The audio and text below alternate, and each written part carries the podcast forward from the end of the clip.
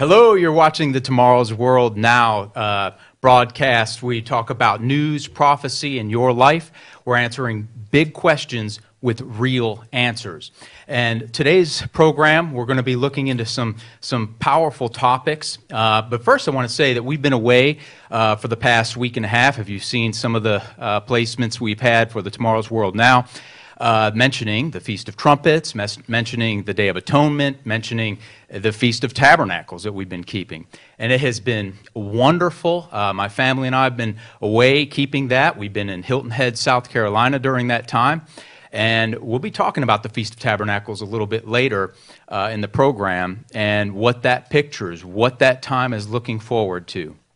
Uh, for today's show, though, we're going to be discussing the four horsemen and their final ride, their intensified ride. We're going to be discussing the hope that comes after the four horsemen ride uh, and the seals of Revelation are opened.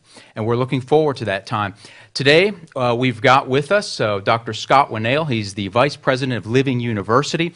And uh, Living University is our online university that uh, he's a, a, a, professor there and, again, Vice President.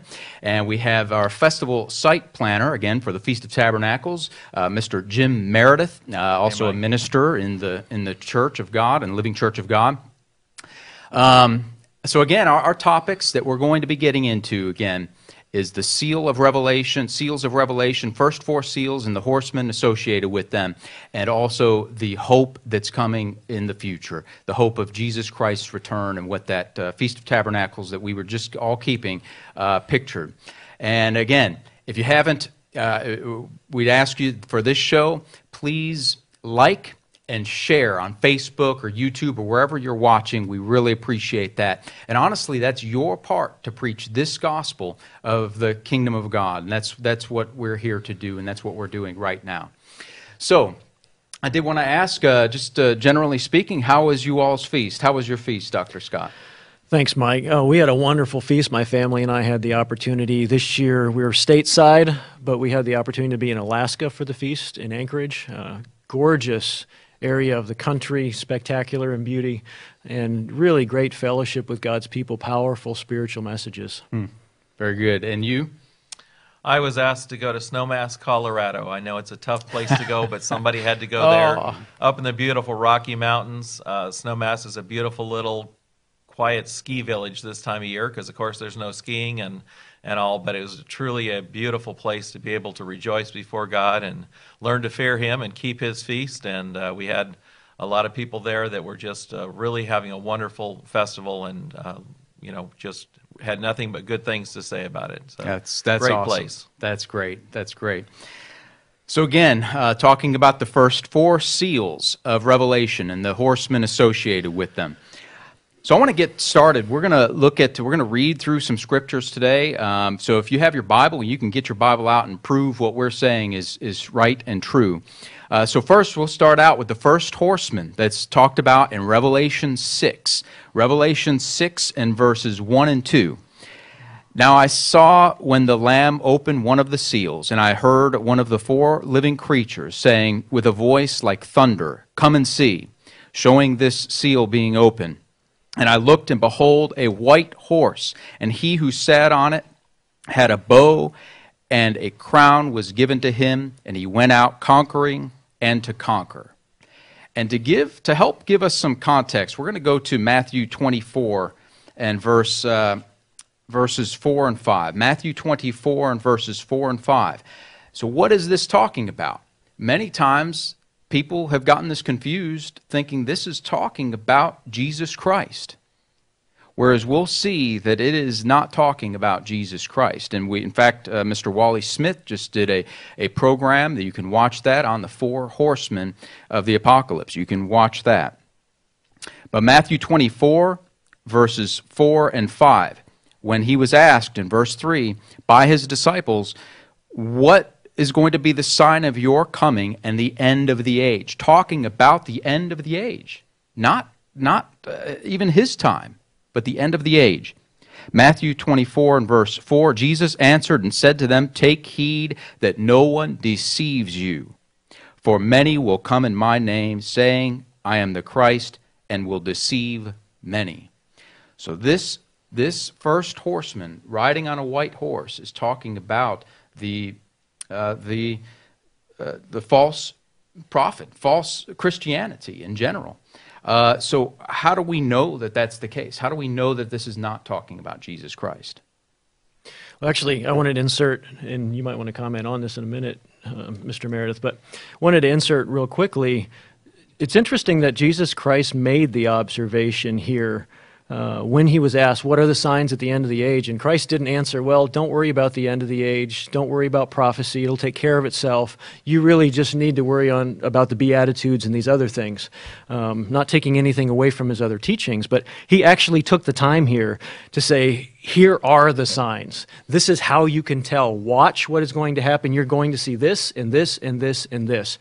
So I think it's important to recognize that it was Christ himself who was emphasizing the importance of watching. And he goes on later in the chapter to say that. Boy, sure, great point there. Yes. How, how do we know that this is not? Uh, uh, how do you know? How do we know he was talking about uh, the future, this seal, basically, and that this is not this seal does not represent Jesus Christ? Well, Jesus Christ, as, as we read later in Revelation, is also going to return on a white horse. But it isn't about the white horse there that, that, is, that is the key. The key is the deception of it being on a white horse. We live in a world today that is highly and entirely deceived. We have a form of Christianity that does not follow the Christianity of the Bible. And that's the reality of it. And most people don't want to hear that. They, they think that what they're doing is fine and good. But we really do live in a world that has totally been deceived, even at this point, but it's going to continue to get worse and worse. And this final false prophet that's going to come and deceive the whole world and, and all is going to be a much more powerful force than we currently see. But we see the gentle deceptions, going back to the old analogy of the frog in the pan of water, mm-hmm. that you just sit there and slowly you simmer and, and you, you don't realize it's getting hotter and hotter. You don't realize the changes that are happening around you because you just slowly become accustomed to them. Sure. And when we look at what the Bible says and how God says to obey Him, and we look at the state of the world that we're in right now, and we look at this nation in particular, when I think of the United States of America, it's happening all over the world. But in this country, if I go back 20 or 30 years ago, and I see the way this nation was and how people felt about certain issues that today are hot topic issues, you don't want to you don't want to go against the LGBT movement because that's a bad thing. Mm-hmm. That don't be a hater. Mm-hmm. And that's what Satan wants. But yet, when you read what God's word ta- says and talks about that lifestyle, and it isn't just about being gay or lesbian, it, it's look at the men and women that are living together in this country. Divorce rates are going down. Why? Because people aren't getting married anymore. But God says if you you know, if you have an, a, you know a relationship with a woman or a man and you're not married, that's a sin, just as much as any of these other things are. But yet, it's totally acceptable in society. And if Even you try to if you try to say to anything about it. it, they just try to tear you down like you're some kind of a hater, as I mm-hmm. said. Mm-hmm. Your, your comment about how there's this deception in this horse, mm. I think, is important to, to hone in on. Mm-hmm. Uh, when we let the Bible interpret itself, it helps us understand even more. And so, Matthew, as you read in Matthew 24, Christ starts out with these descriptors. And if we, if we map Matthew 24, those first several verses on top of Revelation 6, we see, wait a second, he, this is the same points. It gives clarity to Re- Revelation 6. So he's, he's talking about false prophets. Uh, if, if we look too at, at Revelation 19, we see Christ coming back not with a bow, but we see him coming back with a sword in his hand.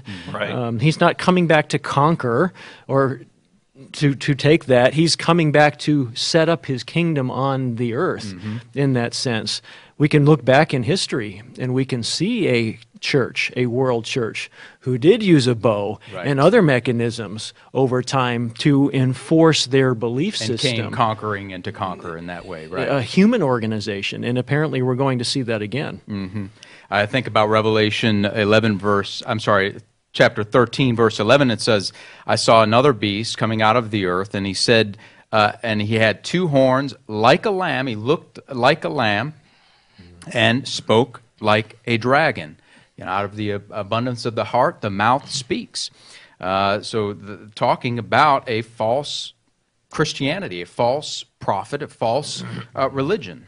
And, and further on in that chapter, uh, he goes on to talk about how this individual is going to do signs and wonders. And uh, Second Thessalonians 2 talks about calling down fire from heaven to deceive people, Right. but to do it in the name of Jesus Christ. And ultimately, this individual is going to set himself up as Christ. Right, and, and just because someone calls down fire from heaven or does incredible miracles, does that mean that they're a, a true prophet of God?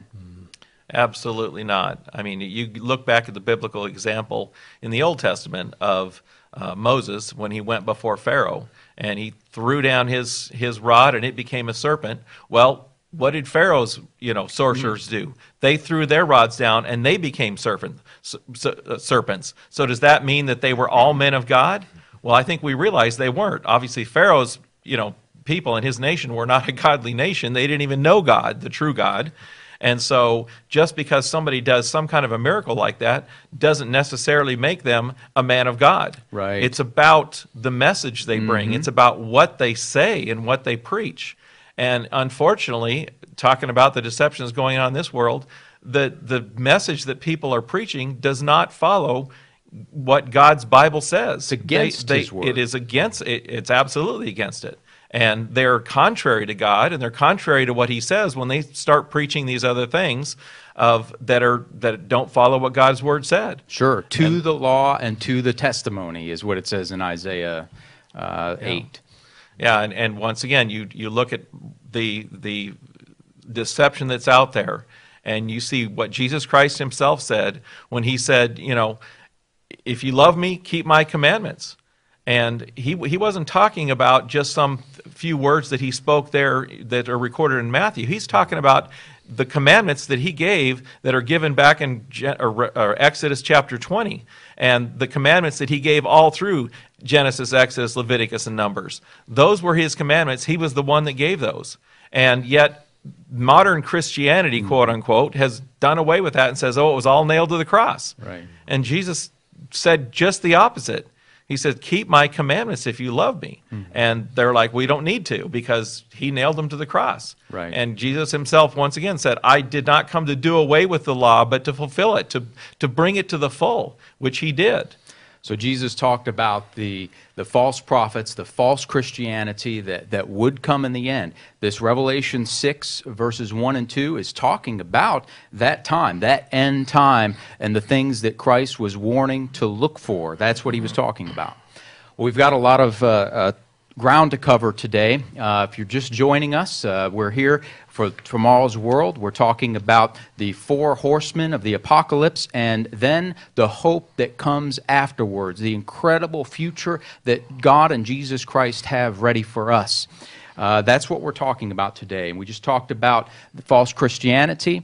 Uh, so for our next, uh, uh, the next seal, the next horseman that will ride, is talked about again in Revelation 6. Uh, you can get your, your Bible, you can read, make sure that what we're saying is true. And you can read it in Revelation 6 and verse 3, the second seal that's open. It says, When he opened the second seal, I heard the second living creature saying, Come and see. And another horse, fiery red, went out, and it was granted to the one who sat on it to take peace from the earth, and that people should kill one another. And there was given to him a great sword.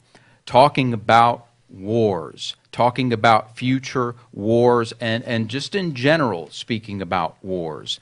Uh, let's uh, go to Matthew 24 to help give perspective, like Dr. Scott, like you mentioned that Matthew 24, when, when meshed with Revelation 6, it gives clarity that you don't have um, from Revelation 6 alone. It gives that clarity. Matthew 24 uh, just talked about the false prophets Jesus Christ did in answering what will happen at the end of the age. And it says in verse 6 And you will hear wars and rumors of wars. See that you are not troubled, for all these things must come to pass, but the end is not yet.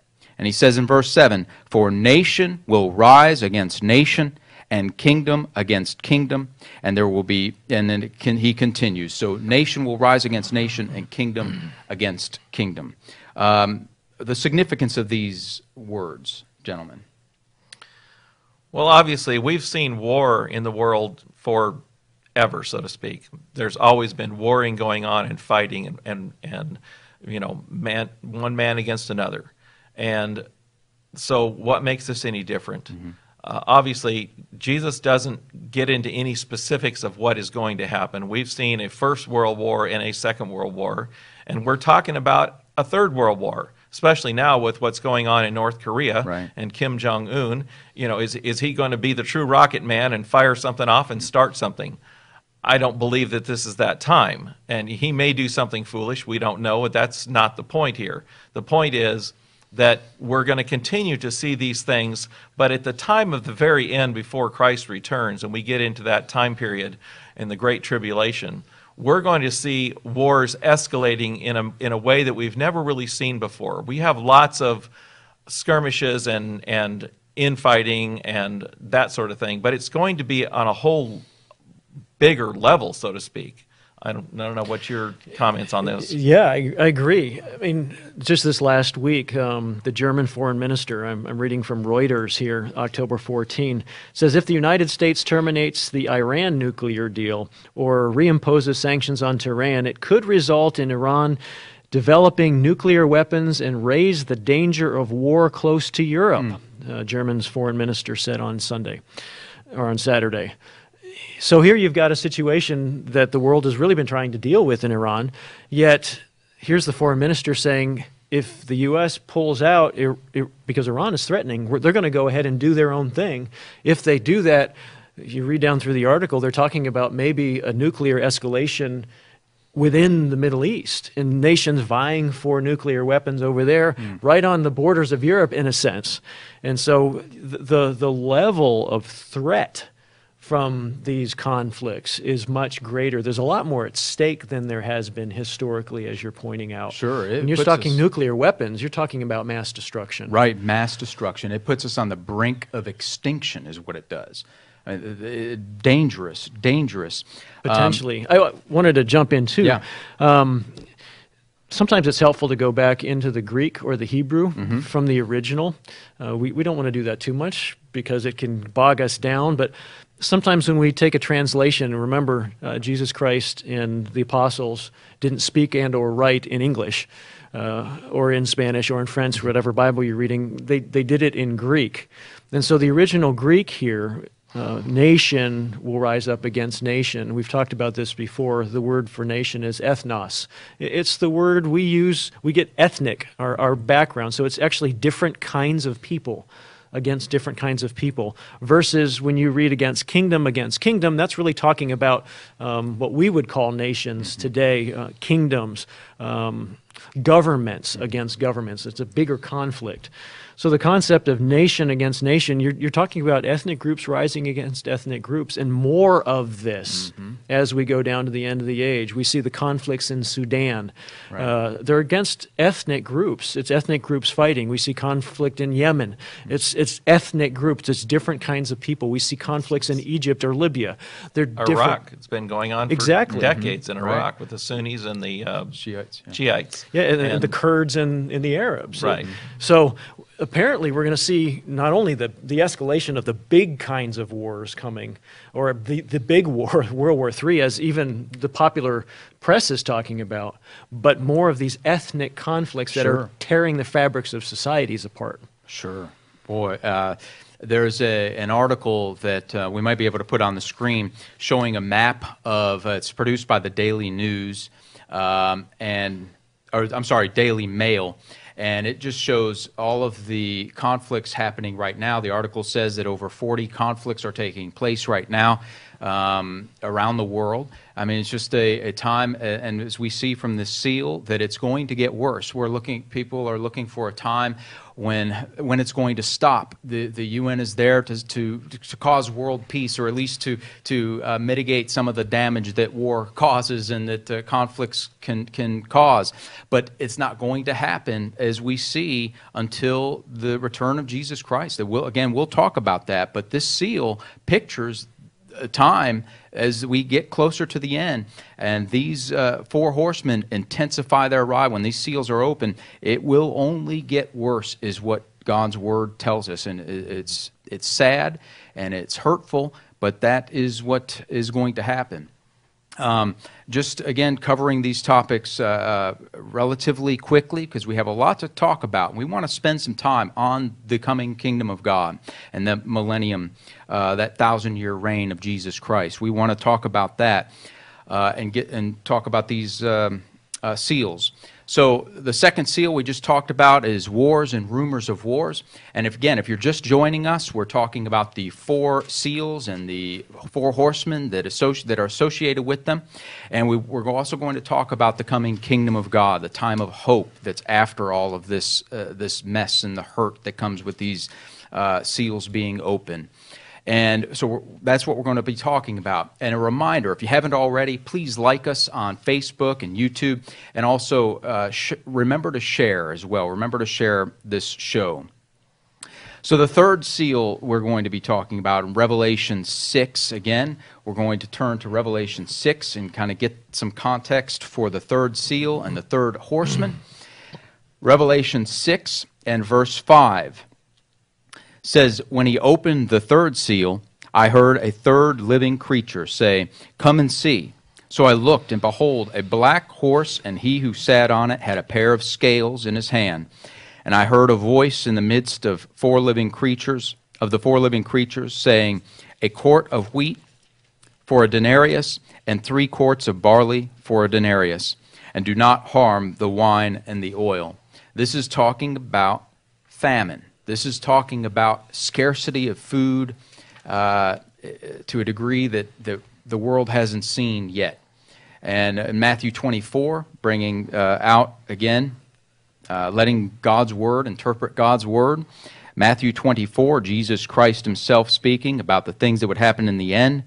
Verse 7, he just talked about nation will rise against nation and kingdom against kingdom.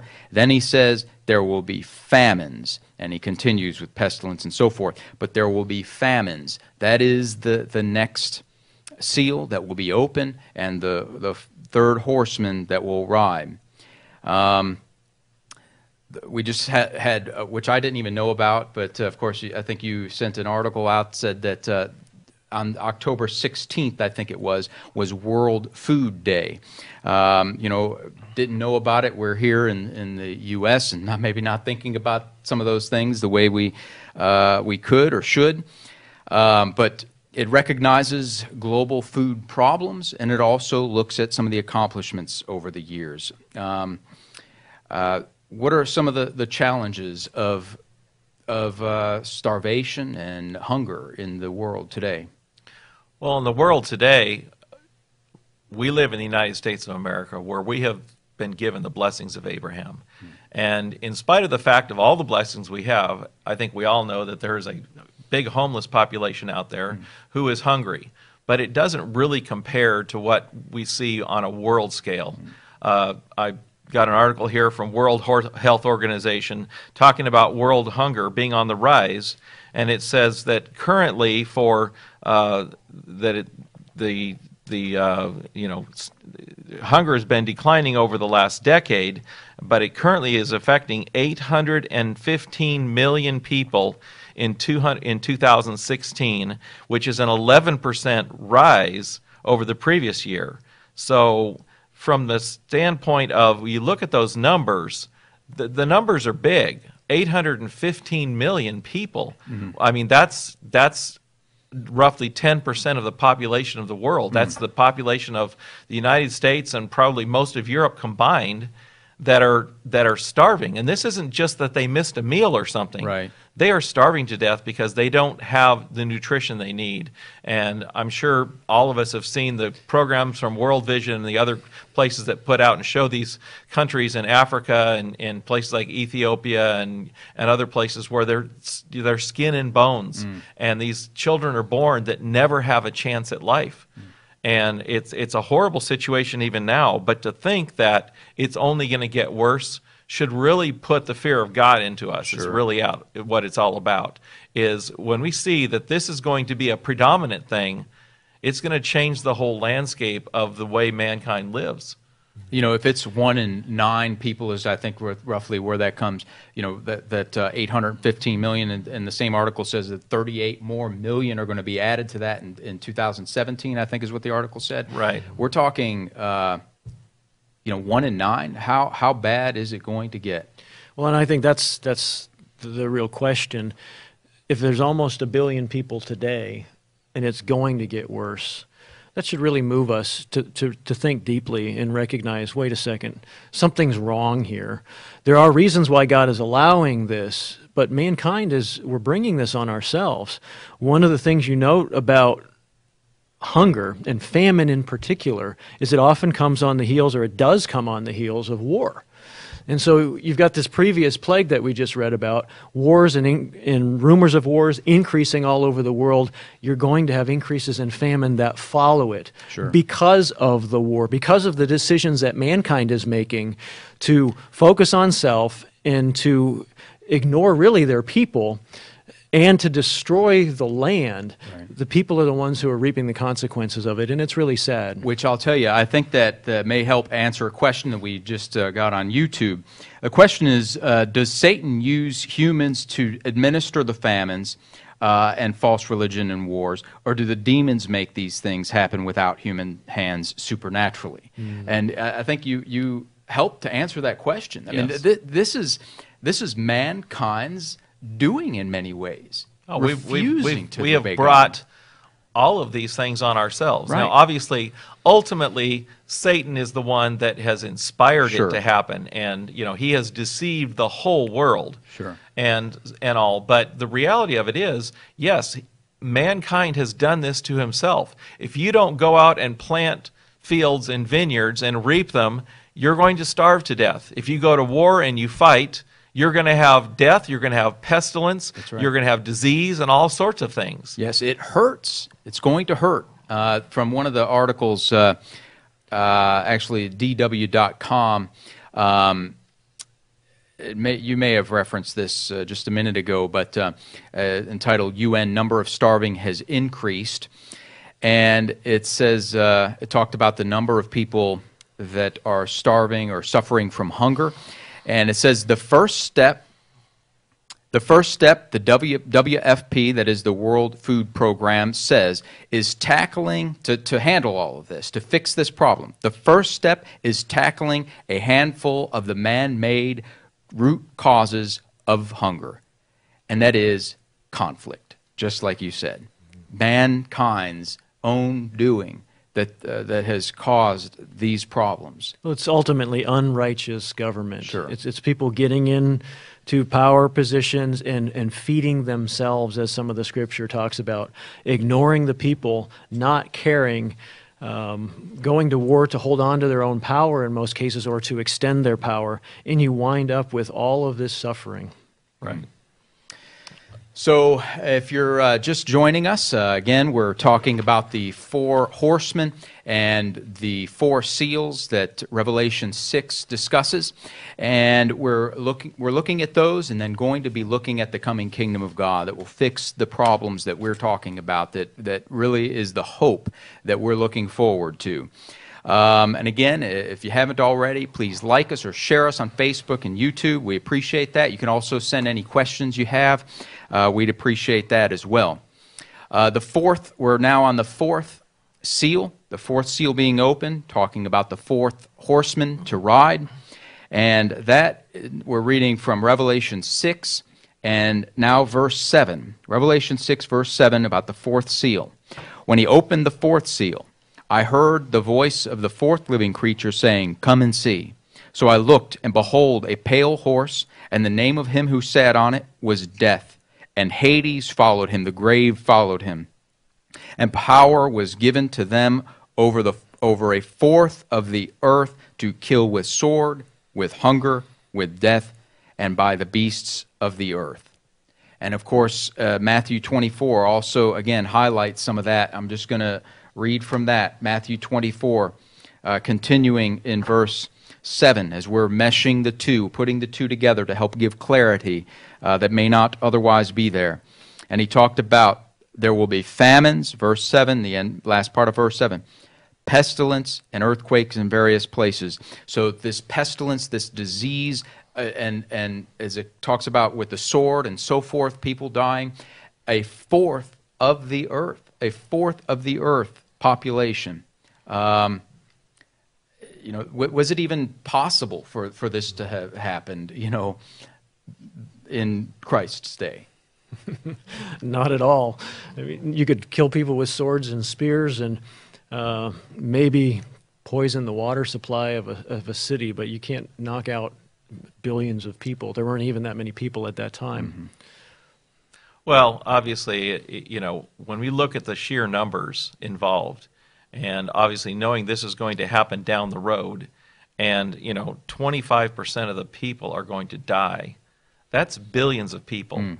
and there, there's no way for mankind to even cope with handling and bearing and so that in itself as we talked about all of these other things that are going to lead up to this um, you know, the, the diseases and, and pestilence and that sort of thing is going to be as a result of, of all these dead and rotting bodies from the wars and from the uh, famines, famines and everything else. Mm-hmm. And so, you know, we see a world that, that from looking at man's standpoint right now is on the edge of extinction, quote unquote.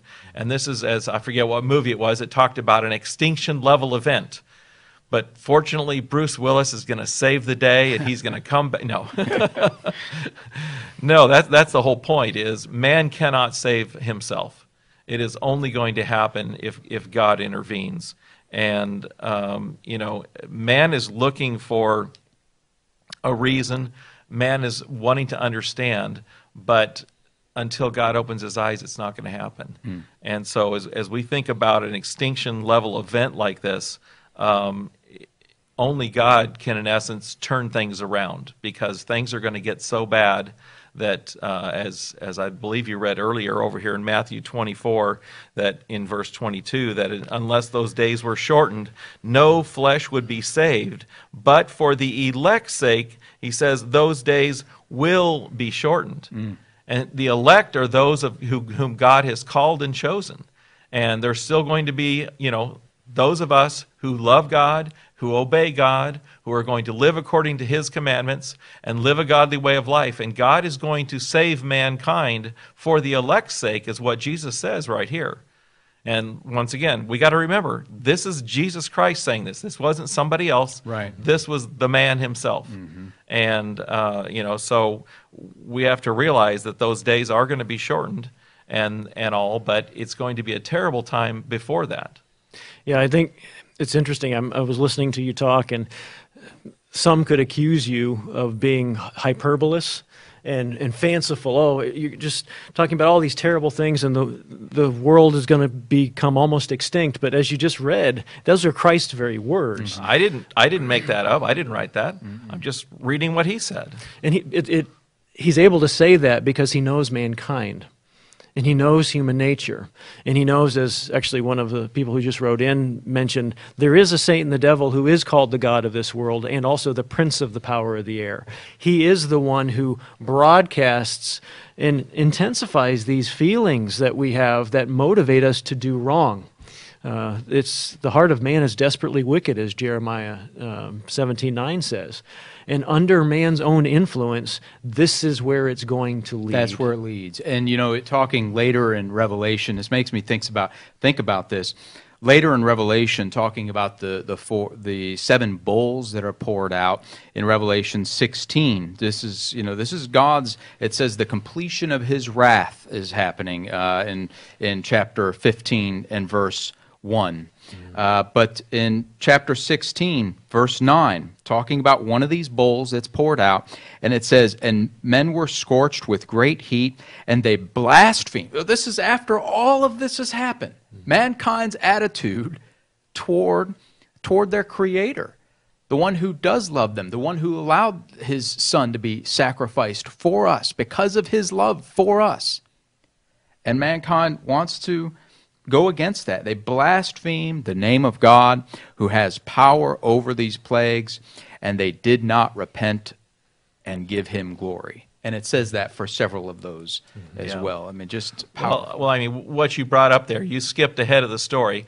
We're just at the beginning of the story here with the 4 Mm-hmm. That's right. horsemen of the That's right. apocalypse. Very beginning. That's right. There's right. seven Beginning of seals. the end. Seven seals, followed by seven trumpets, followed by the seven bowls of God's wrath. Right. There's a whole lot more death, destruction, and devastation that's going to happen. That's right. Even after these four horsemen. Some people, I think, don't realize that the fourth horseman isn't the end of the story. It right. goes way beyond that. way beyond that. And, you know, once again, unless Christ cuts those days short, no, no flesh would be saved alive. which I, I think is a great segue into the next uh, topic we're going to be discussing.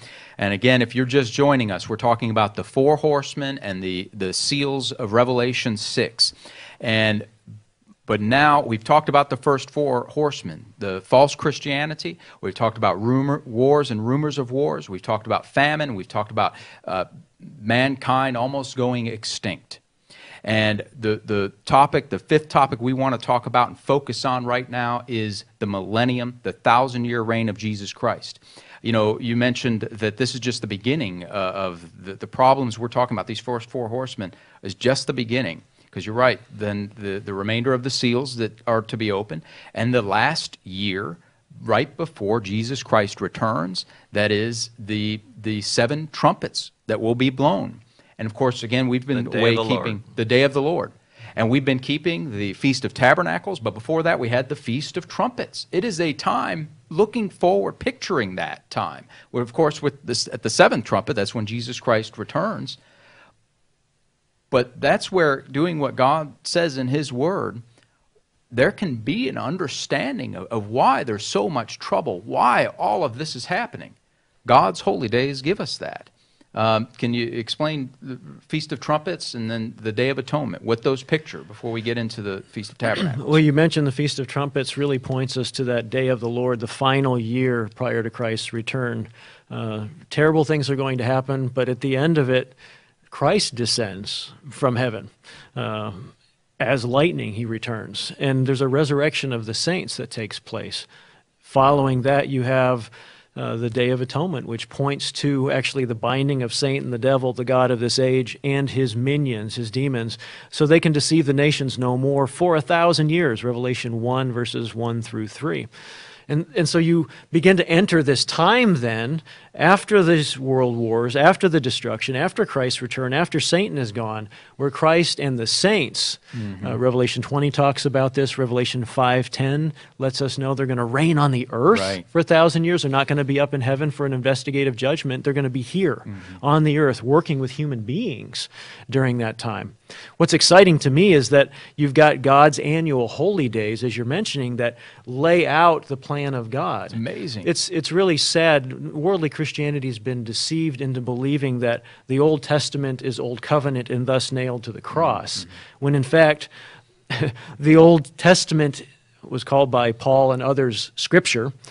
It is inspired for doctrine, and it, it lays out, the holy days lay out the plan of God. And if you know the holy days and you practice them, you look into the plan of God and you mm-hmm. look into what is coming, which is what we're doing now. We're, the Feast of Tabernacles we just returned from was looking into this thousand year period of, of peace on the earth, Right. which the Bible is full of. The, the, much of the book of Isaiah, much of Jeremiah, some of the minor prophets really dig into the vision of this coming time when Christ and the saints rule the earth. Yeah, it's an awesome time.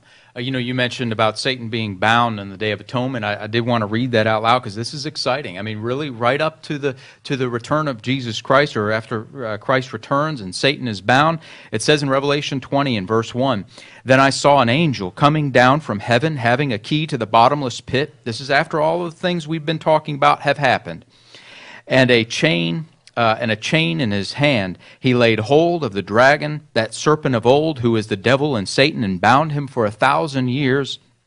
And he cast him into the bottomless pit and shut him up, and set a seal on him, so that he should deceive the nations no more till the thousand years were finished. So there will be this, this thousand year peaceful reign of Jesus Christ. Incredible future that, that we're looking forward to. That's what we were keeping. The Feast of Tabernacles looks forward to that time. Yeah, and, and I think that, that what you just read there, if you if you think back through what we've been talking about here today and what you just read there, it sums up the first point and really what our last point is here. That that first point being the deception of Satan. And ever since Adam and Eve were on earth and Eve was deceived by Satan, he started the ball rolling. And for the last roughly 6,000 years, mankind has been deceived by Satan. We don't want to admit that, but it's a reality. And we look at the state of the world and what it's been in, and the fighting and the death and the destruction and the misery and everything else over the last 6,000 years, it hasn't been a pretty picture. Mm-hmm. I mean, obviously, there's some good points in, in time, but there's been a lot of evil. And it started off with that, but now as we look at the fulfillment of what's ultimately going to happen, when Jesus Christ returns as King of kings and Lord of lords, and those who he resurrects at that seventh trump are going to also be kings underneath him. We're going to be ruling and helping to teach mankind. We're going to come into a pretty ugly place when Christ initially returns. This earth is going to be destroyed, but we're going to rebuild it and we're going to make it better, so to speak. It's going to be like it was when God created the earth, which is something that you can't just fully comprehend how good it really was. I was just, as I said, up in Snowmass, Colorado for our festival there, up in the, high in the Rocky Mountains, a beautiful area of the world. The, the leaves were changing and the yellow and the red leaves. We got six or eight inches of snow right mm. before the feast. And so the, the mountains were snow capped and it was just millennial and peaceful. But yet, we were still in the world and there still was things going on in the world that we knew weren't good. We get the news. I turn the TV on, you know, I get on the internet, and we see that we're still living in God's world. And we had just a little slice of that peace and that tranquility that's going to be here when Jesus Christ returns. And it was a beautiful thing. And being able to celebrate that each and every year is something that's just a really special part of our calling that we're, you know, I, I know from the time I, since I grew up in the church my whole life, every year looking forward to the feast and being able to go and celebrate the feast was a big deal. Right. And uh, it, it's just something that I, I think that God gave us this as a special blessing for all of us. I just want to make a quick observation that what we're talking about is not a pipe dream. Mm-hmm. Um, in fact, Daniel says the interpretation is true and the dream is certain in Daniel chapter 2. We have a booklet entitled Holy Days God's Master Plan that if you want to find out more about the holy days themselves you can read, but really everything we're talking about today is is is scriptural. Right. we're not turning to all the scriptures, we're not referencing them, but there's a lot of material on our website. So if you're interested, you can get online. We have telecasts, we have articles, we have booklets that really help you delve into the details. I'll tell you, I, I, I want to get into. But I say let's get into a couple uh, scriptures. I'd like to do that. Yeah. In fact, in Isaiah chapter 2, Isaiah was inspired some 2,500 years ago to write this. He was inspired before the Israelites went into captivity to write this. And this is something that never happened. It's still yet to Mm. take place.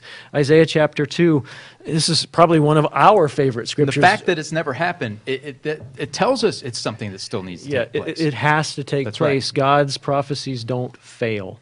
Um, but Isaiah 2, verse 2, it said, Now it shall come to pass in the latter days. This is talking about after the return of Christ. Uh, obviously, not before, as you'll see. The mountain of the Lord's house shall be established on top of the mountains. And we understand from reading Scripture that a mountain literally can mean a physical mountain, but it also is representative of a kingdom. And so it's Christ's kingdom being established on top of the kingdoms of the world. That's why he's going to be the King of kings and the Lord of lords. It shall be exalted above the hills, and all nations shall flow unto it. Many people shall come and say, This is verse 3 Come, let us go up to the uh, mountain of the Lord, to the house of the God of Jacob. He will teach us his ways, for we shall walk in his paths. For out of Zion shall go forth what? The law. And the word of the Lord from Jerusalem. And then he goes on to talk about the peace people beating swords into plowshares and spears into pruning hooks. No more war. But this idea here in verse 3 of out of Zion shall go forth the law. What law? The law of God. Right, that causes peace. It causes happiness. It's God's ways that cause good things. James talks about it being the perfect law of liberty in James 1, verse 25. Mm-hmm. It's a law that liberates right. when you think about it. When it's against God's law to steal, mm-hmm. when it's against God's law to kill, when it's against God's law to commit adultery? Can we begin to think about how the world will change when, when stealing goes away, when killing goes away, when committing adultery goes away? Think about all of the other negative pieces of society then that begin to erode and, and dissipate. You know, you, you, you stopped at verse 3, but I do want to read, I want to read verse 4. I love verse 4. Uh, I had it in my notes, in fact.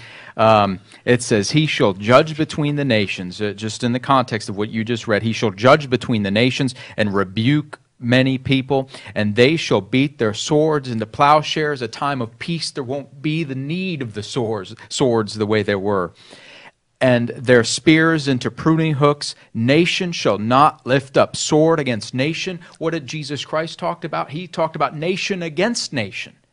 But mm. it won't be anymore. It will be gone. It will be stopped. That's the time that we're looking forward to. This is the time that, that God gives to us as a hope to look forward to, that, that we can be a part of. We can be a part of helping this. He says, Nation shall not lift up sword against nation, neither shall they learn war anymore. It will be done. They will be taught peace, the way of peace. What an exciting Absolutely. thing. Absolutely. And so we look at a time that is that is going to be a tranquility. We we talk about, you know, a millennium, but I don't think most people really understand what a millennium really is all about. And until you get in and you start reading the scriptures of the of the of God's description of what this millennial period are going to be, then you can suddenly begin to get a better feel for it. You know, the child is gonna is gonna lie down next to the mm-hmm. adder's nest, and the and the boy is gonna walk with the lamb and the lion. Right. There's there's going to be no more wild animals on earth. Isaiah you 11, know, yeah. Exactly. In fact, I've got my Bible open to that. Wanted to, to read that out loud here. You know, talking about that that thousand year period. It says, "The wolf shall dwell with the lamb." The leopard will lie down with the young goat. The, the, the nature will be changed the calf and the young lion and the fatling together, and the little child shall lead them. There won't need to be the, the fear the same way. There, they won't be. Uh, they won't have again the same nature. Nothing to be afraid of. Right. There won't be anything to be afraid of. The cow and the bear shall graze. Their young ones shall lie down together. The lion shall eat straw like the ox. The nursing child shall play by the cobra's hole. This is what. This is the time for humanity to have this peace that they've never had the opportunity opportunity to experience. And the weaned child shall put his hand in the viper's den, and they shall not hurt nor destroy in all my holy mountain, for the earth shall be full of the knowledge of the Lord as the waters cover the sea. What a beautiful, incredible future that that Feast of Tabernacles that that looks forward to. And you know, you, even what you mentioned, some of that uh, getting into the last great day and the coming uh, great white throne judgment, just beautiful. Yeah. You know, it's it's interesting that we started with the four horsemen, and I think it's important. Uh, some people might say, "Well, that's doom and gloom." Mm. Well, it's reality. Mm-hmm. But when we can see a little bit of the detail of that doom and gloom reality, and then contrast that with what is coming after that. The doom and gloom is a result of man's attempts to try and bring peace to the world, something that's evaded him for 6,000 years. But when we read some of these scriptures, this is Jesus Christ coming back as the King of Kings, being accompanied by the saints enforcing peace, if you will, bringing peace, not a sword, but bringing peace. And you see that incredible contrast. Isaiah 35 is one of my favorite millennial chapters that gives us more of a glimpse into this time. Verse 1 the wilderness and the wastelands. And we've got plenty of those today. We're going to have more of them as we've been, just been talking about. The wilderness and the wasteland shall be glad for them. The desert shall rejoice and blossom as the rose. We have massive deserts today. We will, they'll probably grow as famine grows. Yet there's a time coming when there's going to be so much abundance that you're not going to have all that sand anymore. You're going to have lushness and vegetation. It shall blossom abundantly and rejoice even with joy and singing. And then skipping down to verse 3 Strengthen the weak hands, make firm the feeble knees. Say to those who are fearful hearted, Be strong, do not fear. Behold, your God will come with vengeance, with recompense of God. He will come and save you. Verse 5 The eyes of the blind will be opened, the ears of the deaf shall be unstopped. The lame shall leap like a deer, and the tongue of the dumb shall sing. Waters will burst forth in the wilderness. It's almost like the world is just waiting to be freed. And Romans probably won't go there. Romans chapter 8, verses 19 through 22 talk about this, where the earth is laboring in travail now, in agony, waiting for the time of the revealing of the children of God, when, when finally, if you will, peace will break out. Right. That is one of my favorite sections of scripture there, Romans 8, the latter part there. Just beautiful talking about that future time. It's it's groaning, it's waiting, it's it's waiting for this to happen. It is, and it, it's a it's an awesome time. It's a one as we talked about at the beginning of this section of what a wonderful thing it is for us to be able to go and keep these feasts, and just to let you viewers know, we do in the Living Church of God keep the annual holy days we talked about in the booklet here of God's master plan. And the Feast of Tabernacles is something that all of our members around the world attend every year. It isn't that they go if they want to or whatever. It's part of, if you are a part of the Living Church of God, this is what we do because God commands it. And as the meeting planner for the church, it's my job to find and contract the sites in the United States that our members can go to attend. And we have 11 feast sites in the United States of America. We have four in Canada. And when you include all of our sites around the world, we have about 50 different sites around the world where our members are able to come before God and rejoice at this Feast of Tabernacles and that is what he tells us to do. We don't have the time to get into, uh, you know, what what the Bible tells, but one of the big things that is stressed over and over again when God explained how to keep the feast was that you are to come before Him and to rejoice and to learn to fear Him. And it is a time of rejoicing, and it's a wonderful experience that each of us can do every single year, mm-hmm. and it's a thing that we look forward to. It's awesome, you know, and, and we can we can be a part of it if we want what God wants for us. It's exciting. If I could just break in and just mention real quickly, one of the or the way we celebrate these feasts is was we go. The Feast of Tabernacles is a seven-day long festival, and we meet um, generally in the mornings for a morning church service, and on the holy days, we meet twice for these services. There are Bible studies included during this time where we're, you know, we've just spent a little bit of time talking about some of these millennial scriptures today. We spend message after message after message delving into the scripture, digging in, pulling out mm-hmm. the details of the vision of this coming kingdom that God has designed. And He's designed it for all of humanity. God is not willing that any should um, perish, but that all should come to repentance and ultimately everlasting life. So, this is a time for humanity to be free, to rejoice, to learn God's way of life, to learn to live it. There are billions who don't know about Jesus Christ. Right. They've never been taught, they've never been taught about the law of God, and they're going to be taught how to live this way. And when you live God's way of life, there are inherent blessings in it. That's why it is the law of liberty. It frees you from the shackles right. and the ramifications sin. of sin. Mm-hmm. And you can, you can rejoice in the blessings that come with really obedience to God. But it's not obedience where you're being forced into something. Mm-hmm. God You'll gives you to. Once you see that, once, and that's part of it. He'll use Israel as a, as a beacon in a certain way to show, and then the, the other nations, as you read in in, uh, in Isaiah two, will want to come find out about it because they'll see how good that way of life is. So, well, gentlemen, it has been a, a wonderful opportunity to talk about uh, the truth, to talk about that future coming kingdom. Of course, you know, we, we've got to talk about the, the, the hard things that are going to come, and we, we have, but uh, to talk about God's coming kingdom, what it will be like, and, and that wonderful future, that wonderful opportunity He gives to every single human being is awesome.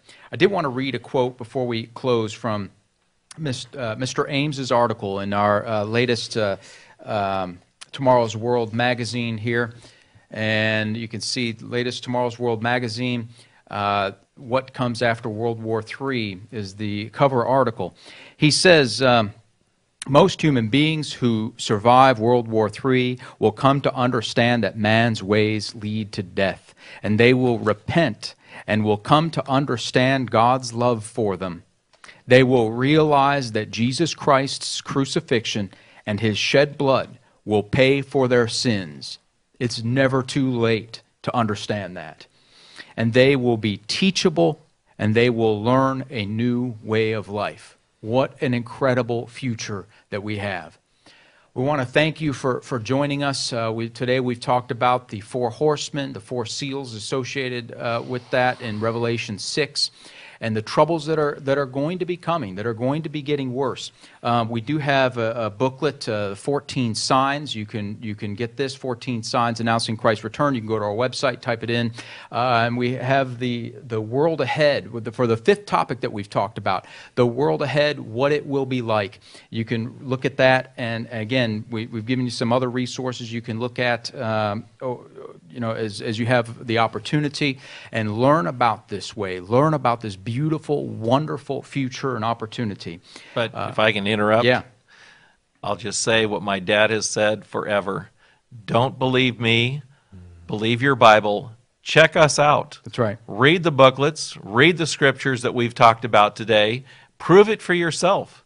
Because we can stand here and say it all day long. It's got to be but proven if you don't prove it, Yes. it Means- it's it's not it's not going to last last for you. That's You've right. got to prove it for yourself. You don't do it because somebody else said to. You don't do it because your wife or your sister or your mother or your father said they think it's a good idea. You do it because you believe it and you know this is what God wants you to do. Proving it for ourselves is, the, is what allows us to make the changes we need to make to be a part of that incredible future. And when you read it, you might be surprised by what you read. It actually is in there. Right. It is. Uh, well, again, we want to thank everyone for, for joining us today. We want to thank you for that. And, and again, like us and share us. And I'll tell you, you watching this program, it is your part in doing the preaching of the gospel of the kingdom of God, in, in preaching that gospel. You sharing it, that's, what's, that's your part in this gospel uh, and the preaching of it. And that's what Christ is doing through his church. That's what he's, he's been doing and that's our part in that. We want to thank you, and uh, please join us next Thursday at 3 p.m.